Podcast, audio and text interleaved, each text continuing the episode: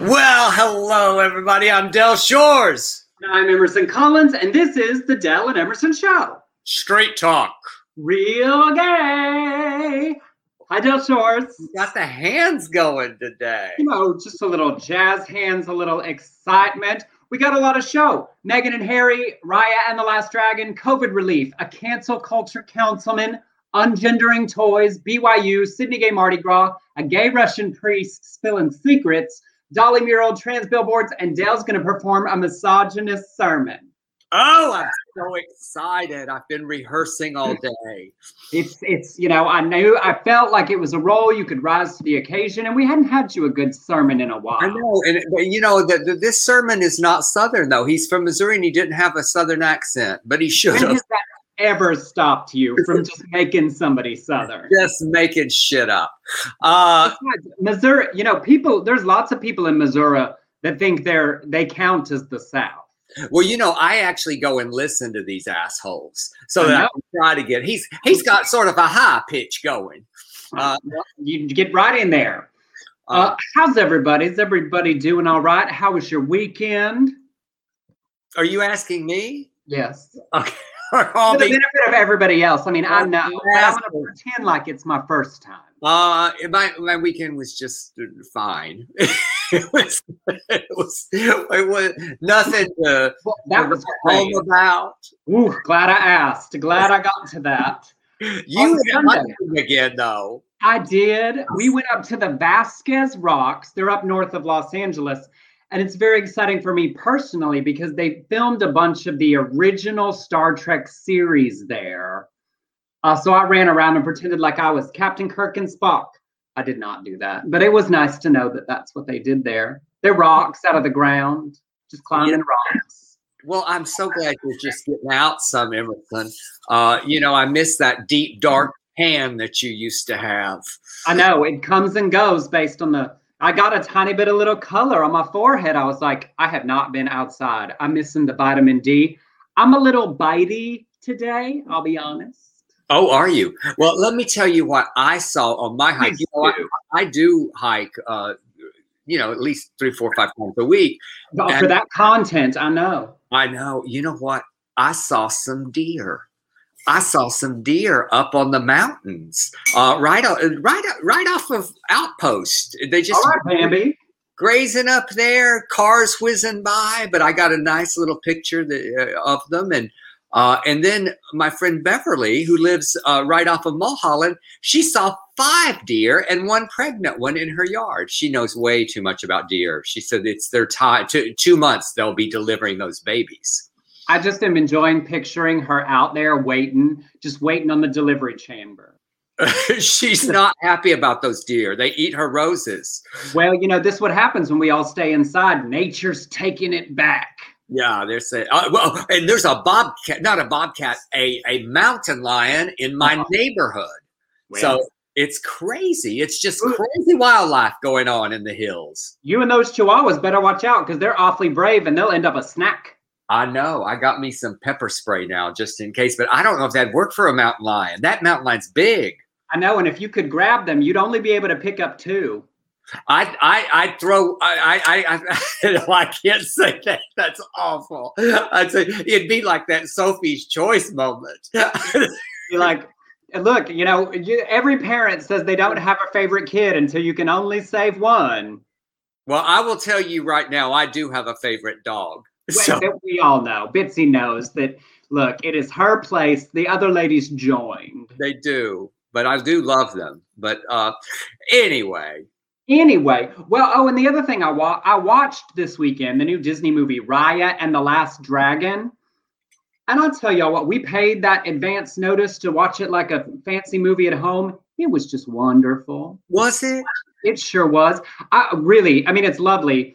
But what I really loved about this movie, one, Kelly Marie Tran, uh, who plays the main character, Gemma Chan, who I love, plays the other. There is no teenage 20 year old male protagonist in this movie. It is a story about two women and the world. The conflict is between them. The moral of the story is complicated. You know, ni- the hero is not perfect. At the end, she doesn't, you know, no spoilers.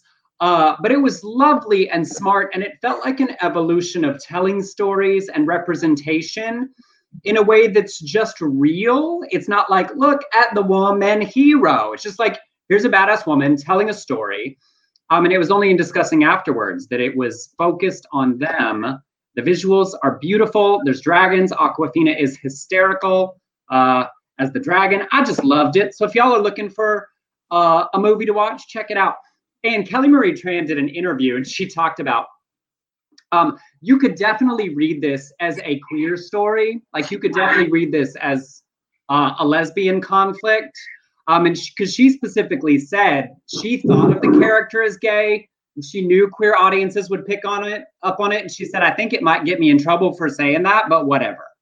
It's not overt. It's not actually that, but I think as you watch it, you'll see, oh yeah, um, uh-huh, uh-huh. there might be little.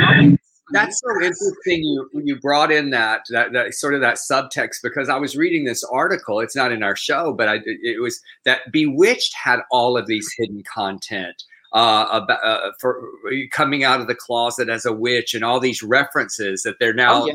Well, you know, queer queer coding coding for decades. Exactly.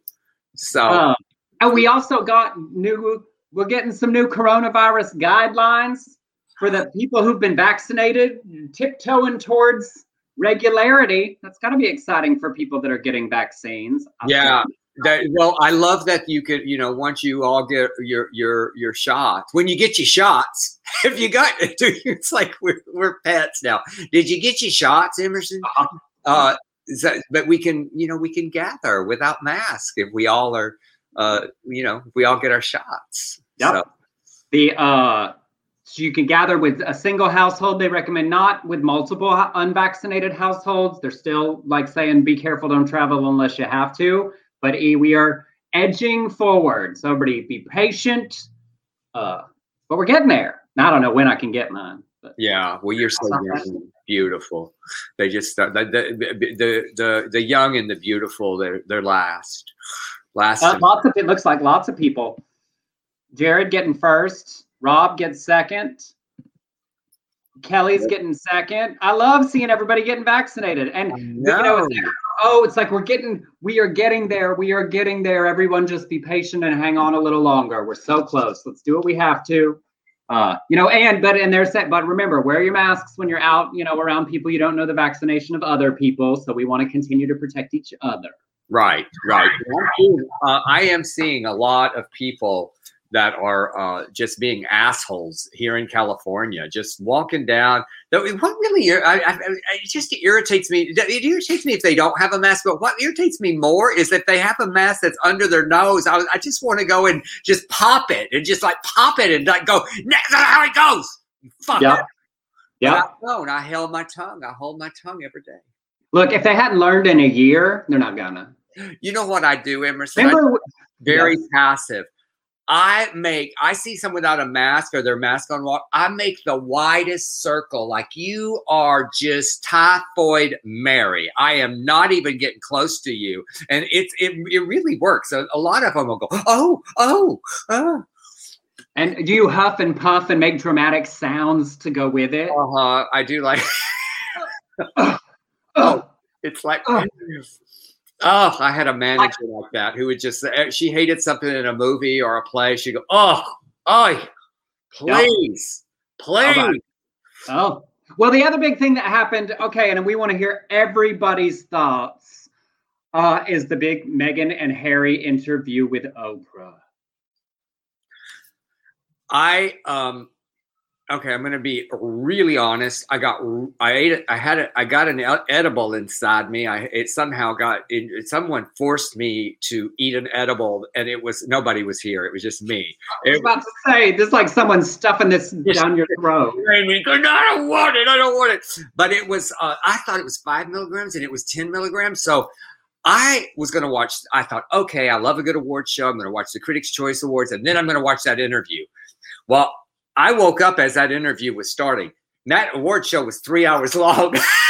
so, so, but um, I couldn't stop watching. I mean, I was like riveted the whole time, and I'm a little. I, for me, Uh, I I believe. I want to. I, I believe them. I, I, I don't. You know. I I got mad at Megyn Kelly for like shaming them for being wealthy, and I'm like, well, who are you, woman?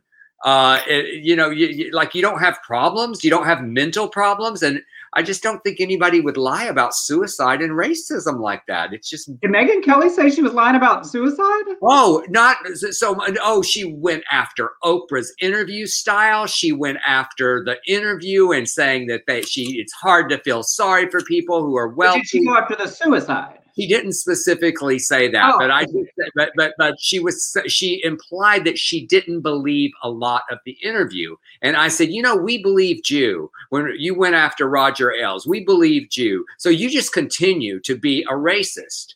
I right. mean, she is she is just awful, despicable. Yeah. Well, let's talk about the actual interview for a minute.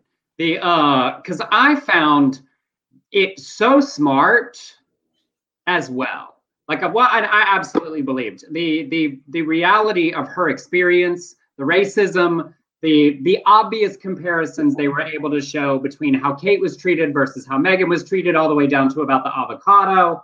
Um, that experience uh, of being a woman who is half black, stepping in into an institution, and when you step back wider, the people who were shocked that, it, that there's racism in the culture, the commentary in the institution, colonial the concept of colonialism in an empire that went around the world and and and sat down on other groups of people on other cultures and dominated cultures with their culture. Like that's literally the point of the entire colonial concept of empire building is one culture is better than another. Like it's built into the institution so to be shocked. But when she said that somebody made a comment about the color of their baby you know racism. And then there's you know that's like the racism of like you know the three teeth people we think of in the south you know where we're from like the worst kind of overt racism um, all the way down to that experience. And then obviously i personally i've shared a lot of my mental health journey with everyone on the show for the last year. And hearing her describe sitting in the middle of a hurricane unable not leaving the house for three or four months but twice and getting to the point where she said, I need help. I need to go somewhere. And then needing to go somewhere with Harry to not be left alone, pregnant with suicidal ideation. Yes, I have to know. I have to. And that, that was the most heartbreaking part for me, where she said, I have to go to that event. And you did. She showed, they showed that picture where you saw how troubled she was. And there were so many parallels with Diana because, of course, we all lived in back in the. You, you, I don't know if you did, but I was I was like living and breathing all of that, uh, and it was just it just was uh, so sad to me. And I thought that he was he was so amazing uh, of a support system, and her for him as well. Um, and somebody, you know, some one of my friends was going, I just, you know, I don't feel sorry for millionaires, blah, blah. and I'm like, you know what? Here's where I do empathize. I, I think about the fact that how his mother was treated by this same family and how he has had to love his dad publicly who who who was having an affair on his mother before the wedding. I mean and and all through the, the the, marriage. And it just i just said scratch deeper into the psychology of these people and have some fucking empathy. That's where i was well, I mean, you know, uh, multiple things can be true, right? There is a privilege that, like, they were not worrying about money. The her mental health things were unrelated to that. There are also people economically unstable who struggle with uh, with he- mental health issues. Like, there are certainly different levels to dealing with different kinds of issues. And if you're dealing with mental health and worried about where you're living and what and when your next meal is going to be, that's a very different kind of struggle as well. But it doesn't say that the circumstances impacted her in this way. And the I go back to thinking of he was a 12 year old boy walking behind his mother's coffin, and I loved him for saying for her, if this is what we need to do for you and for us, for our family, bye, we're out. This is a this is a who was a young man, went into combat, had to fight to go into combat in the military in the UK, in spite of his position, uh, walking away. I thought they clearly had thought very hard about how they wanted to say things, what they wanted to say. I thought it was interesting where they stopped. you know, that he said, I will never tell you who asked about the the color of the baby was an interesting mm-hmm. choice. They worked very hard to put the blame on the institution and give compliments to the queen, which at a certain point is interesting because like the institution is her, but that seemed like they were trying to also manage their relationships while sharing their story, which was which is kinder than they had to be. Did you hear hear the statement today from the Queen? Yeah. Yeah. So so uh but but you know Charles has not made a statement. He's uh, well, I mean, Oprah said that the that the color of the baby comment was not the Queen or Philip. That only leaves sort of Charles and William, and like it's narrowing the field yeah, it felt. It, I mean, you know, we can speculate whatever, but uh, but I do, I do, I I I feel like that Charles is just a dick. He's a dick. also, it was a masterful publicity for the only shot uh, that we saw at their home to be out in the chickens, just being normal people feeding the chickens, no shots of the house, no identifying marks. That think the safety thing is really real. Um, all right, well, we rambled. Here, let's get some of y'all's thoughts. It made me want some chicken. Ken said, I've been Team Meghan from the beginning. Tony said she got out in time. Uh, Brett said, I believe her and mad at the firm. I found it very interesting, though, that they didn't identify like the names of the behind the scenes people, you know, because the Queen's not running the publicity, but all, all of us that have watched The Crown know who what those positions are that they left it as like the firm and the institution, not the people doing the work, um, was an interesting choice. Blair said it was enlightening. I believe them and it's sad. John, I'm sad about all that stuff. I feel sad for Meghan and Harry, but I think Oprah is the real royalty. I mean, it was a wonderful reminder, again, of how Oprah is an incredible interviewer, poking just enough, prodding, and then knowing when to back off to continue, and then when to not say anything and let the person move to the next yeah. thought. In my in my estimation, she is only rivaled by the great Barbara Walters. Uh, th- those two are my favorite uh, interviewers, especially of celebrities, and that's that's why it irritated me about fucking Megyn Kelly. It's just like shut up. Doug said, not really surprising to me that the royal family holds racist views. Kind of the nature of the beast, well, right? I mean, don't we remember when Princess Margaret got in all that trouble for wearing that uh, blackface pin or something? I mean, you know, and didn't think there was anything wrong with that. Uh uh-uh. uh So, um, Diana, Harry said his inheritances from his mother, Diana, initially got them through. He felt she knew he'd need it eventually. That was very interesting that she, as a Spencer or wherever her money was from, that it was Diana's money and then Tyler Perry's gracious. I need to know more about them living at Tyler Perry's house and that conversation and how we got there. security, yeah. So um, that was just fascinating. So I thought um, they were thoughtful. I thought they uh, said a lot. I appreciated Meghan going out of her way to not disparage Kate, even in the like clarification of who made who cry that she that they worked really hard to not say more than necessary about family members. Um, and really just glad for them that they found a place. The little video harry showed of them at the beach that was clearly his like cell phone video. Um, say good for them and wish them the best and that he and oprah are working on a mental health series together is very exciting. I would be very excited to see what comes of that. Yeah. All right. All right well what we do here is the LGBTQ news and nonsense, and that wasn't specifically, but look, look, y'all, was big and important and fascinating. I mean, royalty is fascinating. It's so weird. It's just bonkers at a certain point too. Like you could also just be done with the monarchy, but um, but good news getting there on the over the weekend as well. The Senate passed the 1.9 trillion dollar COVID relief bill. Although all that effort for bipartisan support, and it was purely a 50 49 party line vote, the $1,400 checks under $80,000 income, federal pandemic unemployment funding, aid to state, cities, and tribal governments, school funding, vaccine distribution, and more. But the amendments that happened, I hope y'all watched over the weekend, were a big part of demonstrating how our government is or isn't going to work. You know, Bernie Sanders tried to put the $15 minimum wage on the Senate side to match the side that the House passed. It failed 58 to 42 with seven Democrats and an independent voting against it. This is very demonstrative of how we are going to function and the difficult road we have to passing the Equality Act and various things that are going to need 60 votes. Mm-hmm. Um, we even get on board with the relief bill. And this very horrifying specific thing for our community and what we focus on here that Alabama former football coach Tony Tommy Tuberville tried to add an amendment to ban federal funding, to strip federal funding from school programs that include trans girl participants in female sports. Not related, COVID relief bill tried to be transphobic in the amendment process. Now, it went down 4950. It was co sponsored by Lindsey Graham.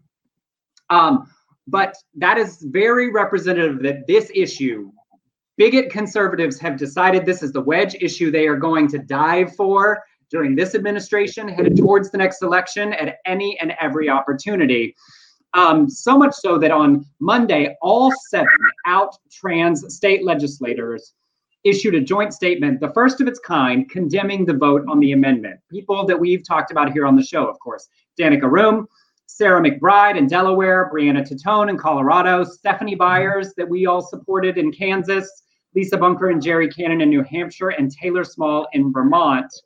Um, and of course, they said that was one of the big reasons we need to push for the Equality Act. But all of those people, think about all the legislations we've talked about in Colorado and various places that are a result of the representation that they all represent. Here they are, uh, these seven. Uh, but in the middle of a relief bill from a pandemic, trying to be transphobic. So it continues onward. Well, someone someone from Alabama the other day said, "Well, he was a good coach." Uh, like, who the and, but y'all, we got to be really real about this. You know, the filibuster and how it's going to be used. All of the things that we want Biden, that we want this Democrat thin majority to do, minimum wage, Medicare, you know, healthcare reform, the Equality Act. We are going to be at this looking at this 50-49 vote all year and we have to continuously push our representatives and the ones who like voted against the minimum wage which isn't $15 an hour isn't even enough to live on it like that's what it should have been when they first started fighting for it. Now it's like 23 or 24 that it would require to live above the poverty line. It's so little and we couldn't even get there. We have to be honest about what it's going to take to get our representatives to do the work we want them to do yeah and, uh, so yesterday uh, also uh, in uh, other other uh, government news uh, on International Women's Day, President Biden announced two new orders to promote gender equality with a new White House Gender Policy Council. The first order is focusing on advancing gender uh, equity and equal opportunities for women and girls. The second is focused on reviewing the Department of Education policies to guarantee education free from sexual violence. The order will require the council co chairs to submit a strategy to address gender policies, programs, and budgets across the government. And Biden also recently hired a senior advisor, Reggie Greer, uh, for, for LGBT uh, plus issues to help aid the administration in its commitment to inclusion, alongside with associate editor of public engagement, who will also advise on LGBTQ plus issues. And I just love that he's getting in there, not just you know, not just waiting for Congress and not all this as the trans phobic bullshit is happening. He's there with those executive orders and said, "No, uh-uh, this is who I am," and feel feel like he's keeping his promises to us. Absolutely. Um, and in nonsense news, I would like you all to meet a city council uh, council member. This is David Alvord, Salt Lake County councilman, and he wrote on Facebook, just upset at the left and the world we want to build. He said, "The left won't be happy until we each have light brown skin, exactly alike, or else there will remain someone whiter than another." They won't be happy until we are all bisexual or in non committed relationships. They won't be happy until we are as miserable as they are. The Post also said the left wants everyone living in the same sized residential pod, can't wait until we have no children, hopes the population decline comes close to endangered animals like spotted owl and exotic salamander, and that no one smiles or laughs more than another. Well, he deleted it when asked about it and said, I think I could have been more diplomatic. Huh. What I want to challenge is to really consider the end game of the far left. He went on to talk about trans kids and sports. He clarified in a later post the left I refer to as cancel culture, who is being too aggressive and who cancels Parler, Gina Carano, conservative books on Amazon, girl sports, and today, Dr. Seuss. My favorite comment one of his fellow council colleagues said, So far, he's just been a sourpuss. He hasn't contributed a heck of a lot. I don't even know him. He did put out an apology, but you know how that went. I just. Oh, he I just mean, looks like someone. I, the only thing I can say positive, he had a really nice background in that picture. Uh, lovely fall foliage. But I just found it fascinating that he thinks we want all people to be the same, you know, everybody be bisexual. You know, some things about the world he describes sound lovely, others just aren't true. And then he made us sound all like serious and then his colleague described him as a sourpuss. And, and the, he said, "We're miserable." They're, they're, describing him as a sourpuss, and they're saying he. he says, "We're miserable." Uh huh. And sir, you can still read other places you'll go as many times as you want. The Dr. Seuss people pulled the books that have some like annoyingly stereotypical racial depictions that are just not. You can still read one fish, two fish, red fish, blue fish you mm-hmm. will be fine. And the cat in the hat. There's, it's okay to read the cat in the hat comes back. um, but just bless him and, and telling on yourself. Parler, the things uh, you're uh-huh. worried about, sir. To quote Kathy Bates in Come Back to the Five and Dime, I'm happy, God damn it. I don't want him to think I'm miserable. Uh, Jared said, when I hear these bigoted GOP members rambling about the future liberals want, I think about Belize's description of heaven in Angels in America and their Roy Cohn rec- recoiling in disgust. Jared, I love that so much, yes. and that's so accurate. Yes, yes, yes. All right, are y'all ready for oh, this? No. Here we go. Mystic uh, pastor. Well, it's Pastor Stuart Allen Clark of uh, Malden First General, of course, Baptist Church in Missouri, uh, preached first on misogyny in his Sunday service. Artist Reagan Williams shared a video of 22 minutes of this sermon. Now, uh, y'all, before I read this, I just want y'all to take a good look yeah. at his appearance. Just get a good look. Good look at his appearance. Uh-huh. Here's what he preached. Hold on, let me get you full screen for your monologue. All right. Give me All right. Now give your performance. Channel bigotry. Let me just fill my soul with with misogyny. I really don't think women understand how important it is for a man to have a beautiful woman on his arm. Here's what you want your man to say when he takes you to the Christmas party at the office. My friend may have married a trophy wife, but compared to mine, she doesn't even qualify. Why is it so many times after they get married, they let themselves go? Now, look, I'm not saying every woman can be the epic, the oh, you the epic trophy wife of all time, like Melania Trump. I'm not saying that at all. Most women can't be trophy wives. I don't know, but all I can say is not everybody looks like that. Amen. Not everybody looks like that, but you don't need to look like a butch either. Men want their wives to look good at home and in public. God made men to be drawn to beautiful women. We are made this way. We can't help ourselves. You, you, you can call it juvenile. You can call it immature. You, you can call it sexist. But men are going to look. He made us to look. You want him to be looking at you. Don't let yourself go. Oh, that's just brilliant. Now, y'all, the actual video, you can find it on Facebook. It is 22 minutes long. And I, that section I pulled is just from the first three or four minutes.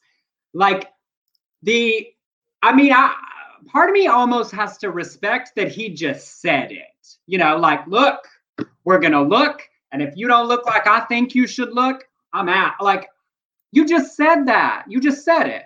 And you know what he said? He, then he said that he doesn't do marital counseling anymore because the first thing that he would say to a woman who asked what she can do for her marriage is weight control. Now, did you see him? It was, it, it reminded me a little bit of GW going after Nolita for her weight. And yeah. it's like you're six months pregnant. Now, I, and not to fat shame anybody, but you can't be telling a woman to lose weight when you look like, you know, you need to get on that men's Weight Watchers or whatever. I mean, uh, it was like it was the glee, like the pride he took in his misogyny. That like, I mean, he said women. He basically said women trap a man and then get fat, and yeah. that's why they look around. And I did put up these two for you, y'all. And he's very into the internet culture. He has the memes. He had visuals.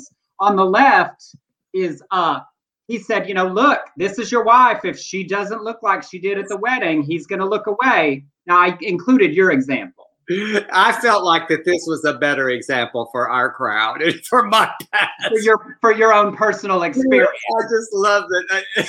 I love that picture so much. And uh, now, now, in the g- good news is he has taken a leave of absence from the church. He did get some pushback for this.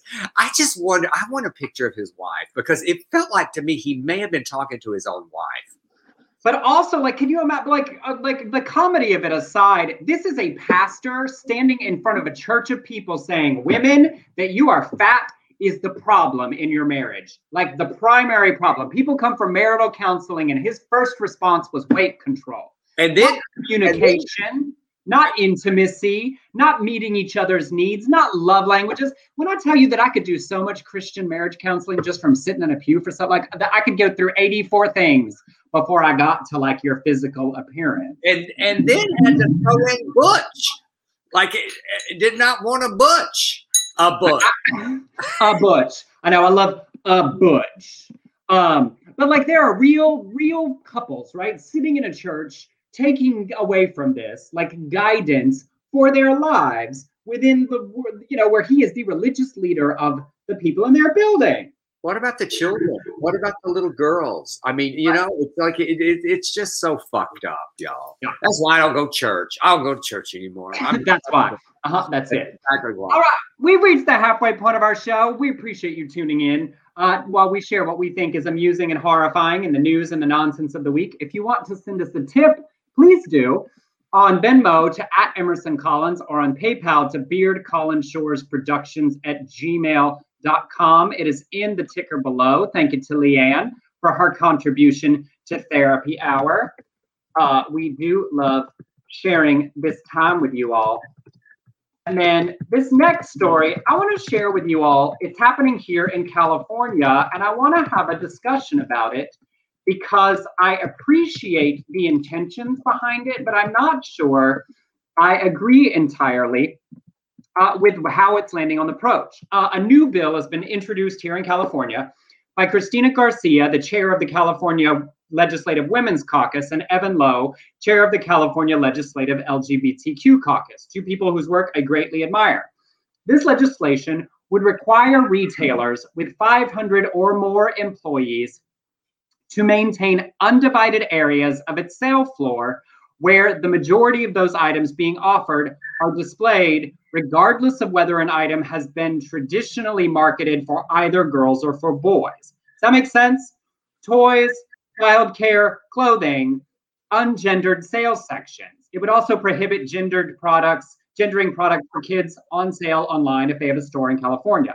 The bill states keeping similar items that are traditionally marketed either for girls or for boys separated incorrectly implies that their use by one gender is inappropriate. Mm-hmm. Stores in violation will be subject to a $1,000 fine.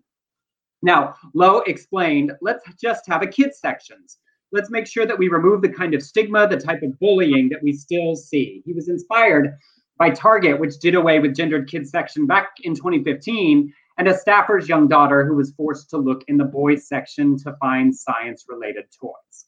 Now, for discussion, I'm curious what everybody thinks because I want to be really clear that the intent behind this, I think, is amazing. The way that we gender correct and incorrect toys, the way we say clothes are correct or incorrect by the way they're divided, the way we teach children to perform gender is negative when it implies that one is correct or wrong, Er, one is better or than the other. I think the idea behind this is amazing. I don't know that legislating it as illegal for me is the right approach. like I feel like culturally that's a place we want to work to, and we can work with our purchasing prior power. But I'm sort of yeah, I, government overreach for a very good reason, but the wrong way to achieve the cultural changes we want to make on what we teach kids about performing uh, gender. Does that make sense? Am I? How does everybody else feel? Total. I, I agree with you. I and, in the finding them a thousand dollars. I just uh, well, it's interesting because like they have to have more than 500 employees so that means they're a chain store like you're talking Kohl's target walmart. walmart, big you know it's not your mom and pop shop so a thousand dollars to those stores will be symbolic more than anything so it may be symbolic a symbolic legislation but i i i think we can go too far in attempting to legislate the mindset changes we want to create rather than doing it through purchasing power or discussions with the you know target did it on their own i just think yeah. that you know I, I i i think we can overreach with government by trying to legislate changes uh, in mentality that we would do better to achieve by continuing to force the conversation right um, what but whatever what is everybody else rob yes i agree Ken seems a bit much with the fines and all. Tony, let the market decide. You know, it's and, and I wanted to ask you all because I'm usually very on the side of look, by hook or by crook, we will drag bigots into the modern era. We will change people's minds through needling and cajoling and lawsuits when, when, when necessary. I just felt like this seemed like a law that would cause more irritation for the wrong reason than achieve a desired goal uh, through the through the intent. Uh, Rob said it's not government to make laws that way. Paul, why can't we just let the kids be kids and pick out the toys they like? And well, that's, and that is what they want with this legislation. Just call it the toy section. You know what? You know whether the princess castles are next to the binoculars or next to the Tonka trucks or next, like just let it be toys. And I think that is a great thing. I don't know that making it illegal to not do that uh, achieves what they really want it to. It's, you know, I was. It made me think of uh, our friend Matt Hayes' little short film "Cognitive," where the the the kid is inviting another kid to his party at a at, at the skate, and he said he's going to have a pink birthday cake, and it was like suddenly pink is for girls it's like we were we were brought up i mean it starts from birth you know blue and pink and all of these rules so yeah. And well, and Al just commented directly to that. We may be better served to package toys a bit more neutral. For example, an easy bake oven for chefs, not just girls. Yes. Got mine. Got mine. Um, I feel like that is uh you know a, a, great approach and continuing to push and have those conversations. Um, but yeah, so just an interesting thing. And I and, and I and I and I thought a lot about it because they both of those caucuses here in California do incredible work for women and LGBTQ people. So I just think it's always worth continuing to chat about. Oh wait, this is important. Kelly asked, "Where can I watch Cognitive?" Uh, somewhere. Kelly, I believe it's on Vimeo, but I I, I will for sure find out. Uh, in in maybe I, I'll Google the next uh, when Emerson has the next story, and I'll let you know. We'll put it in the chat room. Um, all right, this I, I kind of like you know one of the things y'all don't know about me, but I was a journalism major, and so I always wrote the headlines at Baylor University for the Lariat. And this I thought of a good headline: Two steps forward, one step back is the name of this story. At Brigham Young University in Utah, there's a giant Y on a uh, mountain by the campus. And last week, an unauthorized LGBTQ group, Color the Campus, took it over and lit it with 76 rainbow color flashlights for the school's unofficial Rainbow Day. How gorgeous is that?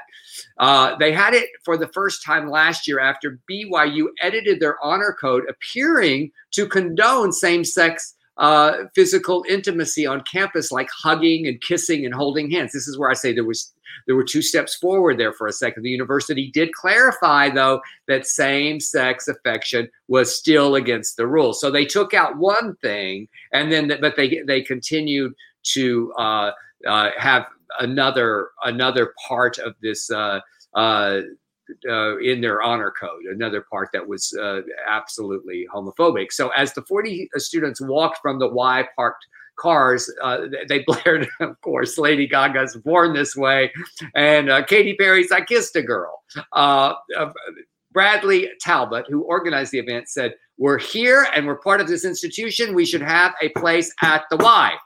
Uh, of the university's actions last year, he said that day felt like a betrayal for a lot of LGBTQ students. It was traumatic. So, this was a day for us to reclaim that and to try to turn something uh, uh, into something positive. BYU tweeted, BYU did not authorize the lighting of the Y tonight. Yep. I just loved it. Love seeing that. I've been following along the current Baylor students that are working for LGBTQ stuff. So I just love these stories about college students making change. I will. I will. I want to know more about the Baylor students. I'm going. I'm going to get involved there because I'm going to start donating to them. It's because I don't donate to Baylor anymore. Well, yes. All right. Up next, Sydney Mardi Gras Gay and Lesbian Mardi Gras was this weekend. 36,000 people in attendance because they've managed their pandemic so much better than we have. The parade didn't go through the city, but they had the event on a cricket ground, just no after parties. Well, afterwards, shown here, ABC News reporter Mark Reddy tweeted, Walking home with a group of gay guys, and a car drives by, and the men inside throw cartons of eggs at us. The male occupants laughing as they sped off. Wow. If you think some eggs are going to rattle us, think again. You did not succeed. I truly hope you find happiness. That is all. Uh, he is a reporter and he wrote a story about it saying, As a reporter, I don't want to be the story.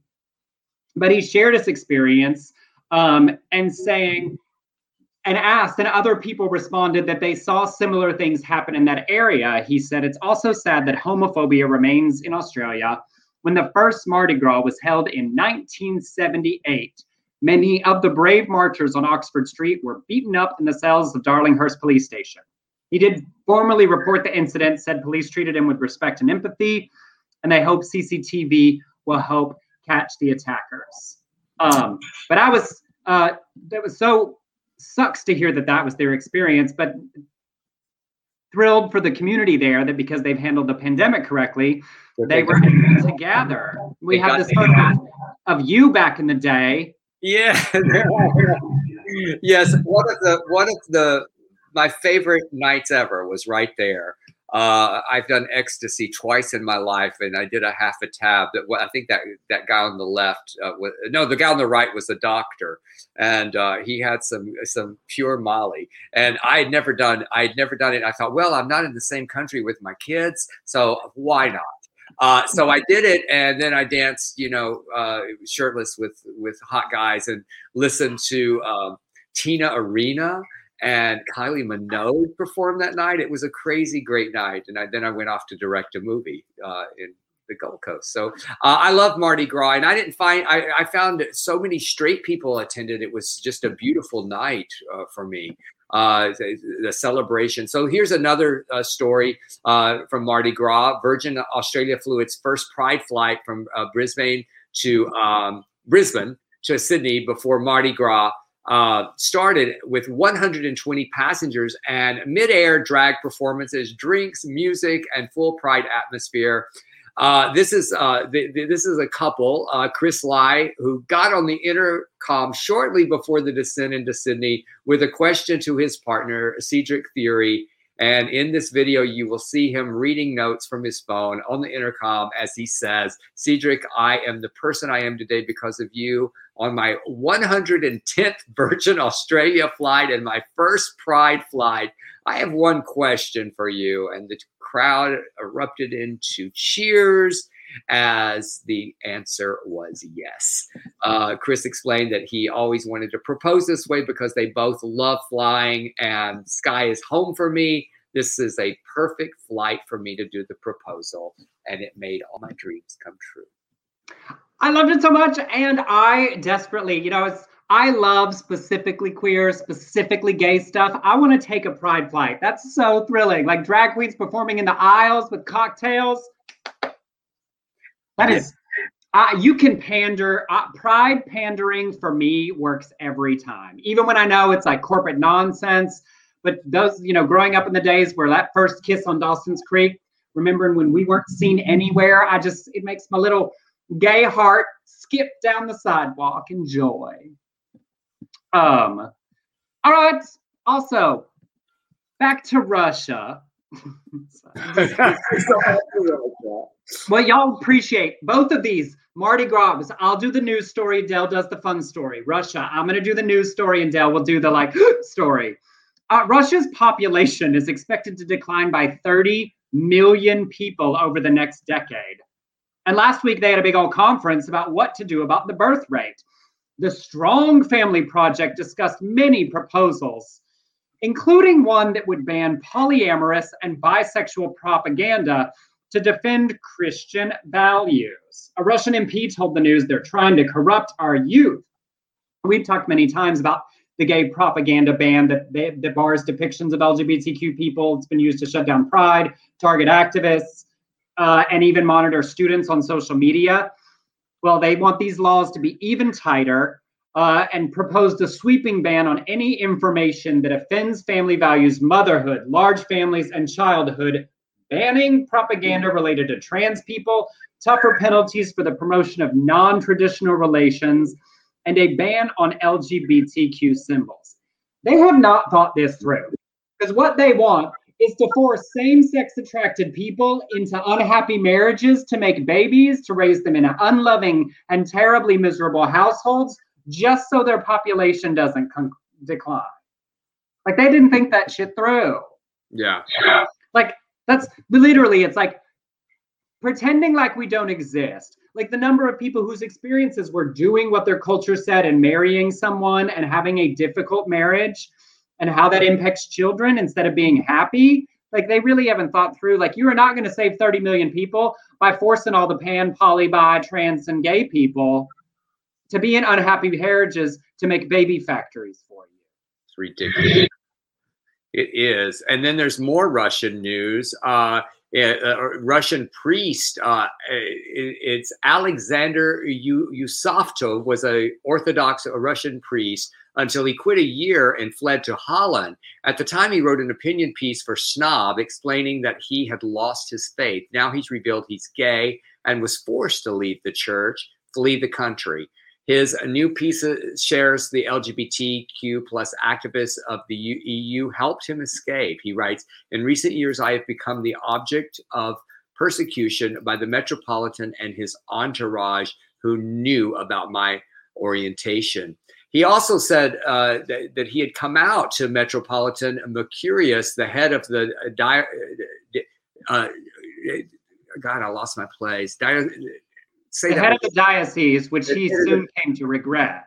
Yeah. Okay. There we go. I found it again. I'm sorry. He continued dropping a bombshell by saying that he said gays at in Russian Orthodox Church are in a dual situation. On one hand, everybody knows about the existence of the gay lobby and the opportunity to make an easy career after going through the bishop's bed. Woo. On the other hand, the most active parishioners of the church are ardent homophobes then he told on someone, he said he knew that there was this other priest that was basically sleeping with men and outed him. He didn't like the fact that I was talking with the guys he had an eye on, was jealous. This guy's just like, he's going after him. He began to spread false rumors about me, scared the Metropolitan and even uh, write denunciations. I think he was intimidated by the possibility of his own exposure. He was accused of propaganda of opposition ideas and LGBTQ plus campaigning among uh, young people. So that is like that's like a movie of the week for. I mean, like the idea that a petty gay priest was jealous of this priest. Here he is again to remind you, and who he was sleeping with. Started telling other people, well, that one's gay, basically to get him out of the way so he could sleep with the people that he want to wanted to, is my understanding. Petty homosexuals at every level will ruin your life. But he what, had to leave the country. I, but but what about that, that? If they want an easier career, they have to go through the bishop's bed. I mean, that is crazy shit. What if the casting cassock is more like it? Not a couch. Get under that cassock and get your like that. It's an easy path to just sleep with the bishop to like climb your way to the top. I mean, this is so much. I would I would watch the crap out of this movie. Yeah, me too. Me too. It's a it's a good one. Where did, where'd you go? I just put I just I, I just realized I could actually put something in the um uh oh in the chat. Yes, you just over there. Never been able to do that, but look at me now. But I just petty priest came up as your name. So anyway, it's all right. Well, yeah, because you're in my account. That's how. I see. I see. Well, anyway, I gave them the cognitive. It's uh, on Deku. But I, I, I want somebody to write this petty priests. I watch it with the Russian subtitles. Just the scandals. I want to hear about sleeping with the bishop to get uh, to get your promotion. I want to see this one getting his sleeping his way around the. I don't know the the priest town, and then this other one just watching from the corner, being bitchy and bitter, and then being like, you know, he's a homo, and then he's got to flee all the way to Holland. And then he tried. It's it, interesting that he tried to do the right thing by coming out to the the you know the head of the diocese, and, and then he just had to. He regretted it immediately because it it was like it sounded like to me like there's this unwritten kind of thing going on, and then he wanted to be forthright, and it all just went to he- hell in a handbasket. That that heavy that hell handbasket's awfully heavy these days. Lots of people and things in it. Helen, um, isn't that a drag queen? Hell in a handbasket. Uh huh. Absolutely, it is. There, I have a number even, but I have one. There's one hell in a handbasket I know and love well. Um. All right. This next story comes to us out of Atlanta. I'll put this. Oh, not that one. This one. Up for you to see. Uh, Alex Santiago is the executive director of the I Am Human Foundation in Atlanta. They focus on creating a safe space for people experiencing homelessness, living with HIV, and trans youth. Well, he went out to buy a billboard in the city to see him to support the inclusion and open support of trans people in the Black Lives Matter discussion. He was surprised when the billboard company was so excited to put up the signs they offered him three extra billboards. He got four for the price of one. This is one of them. Three read Black Trans Lives Matter, including the hashtag Stop the Violence and the website for the I Am Human Foundation. I put it down below if you want to look at their work, donate, support their work, iamhumanfoundation.org. Um, and he said the murder of Bianca Muffin Bankz in Atlanta happened a week before the first billboard went up. And Alex said he didn't hear about it till he read it on the HRC website. Hmm. So he's aiming for at, closer to Atlanta City Hall for his next billboard. He said, because I just feel like nobody cares. Said the billboards have gotten a great, great, great response. So much so that the billboard company is leaving them up. The, the time that he paid for is already up, but they haven't had anyone else bought the billboard. So they're just going to leave them up till somebody else buys it. So you want to support the work they're doing. I am Human Foundation org and an important conversation he was having in the work they're doing uh, about being sure that specifically trans people were being included in the Black Lives Matter discussion and vocally uh, supported. Obviously, we've seen that a lot in our community, but I think he was talking about the, the wider discussion. Absolutely. Wonderful. Well, in um, in uh, we, we, we, we can't uh, do the Del and Emerson show without a Dolly Parton story. And, uh-uh. So Dolly refused a statue, got her vaccine, and now Costa Mesa, right here in our state, uh, the gay club Strut has put up a 50 foot by 20 foot mural showing her as a guardian angel of sorts. Owner Luke Nero hired artist David Gilmore to paint it. He said not only is she an icon in the queer community and beyond, but she is truly a model of inclusivity. It's my hope that our mural will add positivity and a sense of togetherness while recognizing the contribution of frontline workers. Um, I mean, it's amazing. Like that is a glorious like Instagram stop. Like I will drive to Strut one night when the world is reopened just to get my photo with Dolly Parton looking over me like my guardian angel. And I love it. It's it's sort of retro early years Dolly too, with the big big wig, which is my favorite Dolly. Where yes. I love that Dolly never tried to, you know, never never tried to say, "Oh, this is my hair." No, this is just a wig, and um, it's it's so gorgeous. Um, I, I just thought that was a lovely. It, it really was, and you know, I went to I went to uh, the Queerty, who we get a lot of our stories there, to read the entire and because uh, story and to see the mural. And oh, these people! I it's like, you guys, when we go on the, you know, we, let's just start with something positive and so that well, the artist wasn't very good. I mean, there was so much negativity, and I'm just like so fucking tired of that. So, uh, I, I, what a great, beautiful thing that this that that uh, Luke Nero and the artist David Gilmore, And it's a lovely, it's lovely. It looks like her. So well, and somebody reminded out, Charlene had Dolly as a guardian angel on Designing Women. I remember that was such a great appearance. She's played it. She played an angel more than once. Uh huh. She's in that, that. There's that whole movie that we we almost watched a while back. She's a guardian. She falls from heaven into this man's yard and becomes his guardian angel. Yeah. Um, but I appreciate what you just said. It's something you know. I keep. I shared earlier. I'm a little bitey, and I could feel it a little bit today in my own mental health journey and where my sensitivity is. I no longer am interested in people's negative opinions about stuff. I yeah. I told y'all I stopped a while ago sharing publicly my negative thoughts about stuff. If I watch something I don't like, I'm just not talking about it rather than like going on and on about why it didn't work for me because also it's just my opinion. Who cares?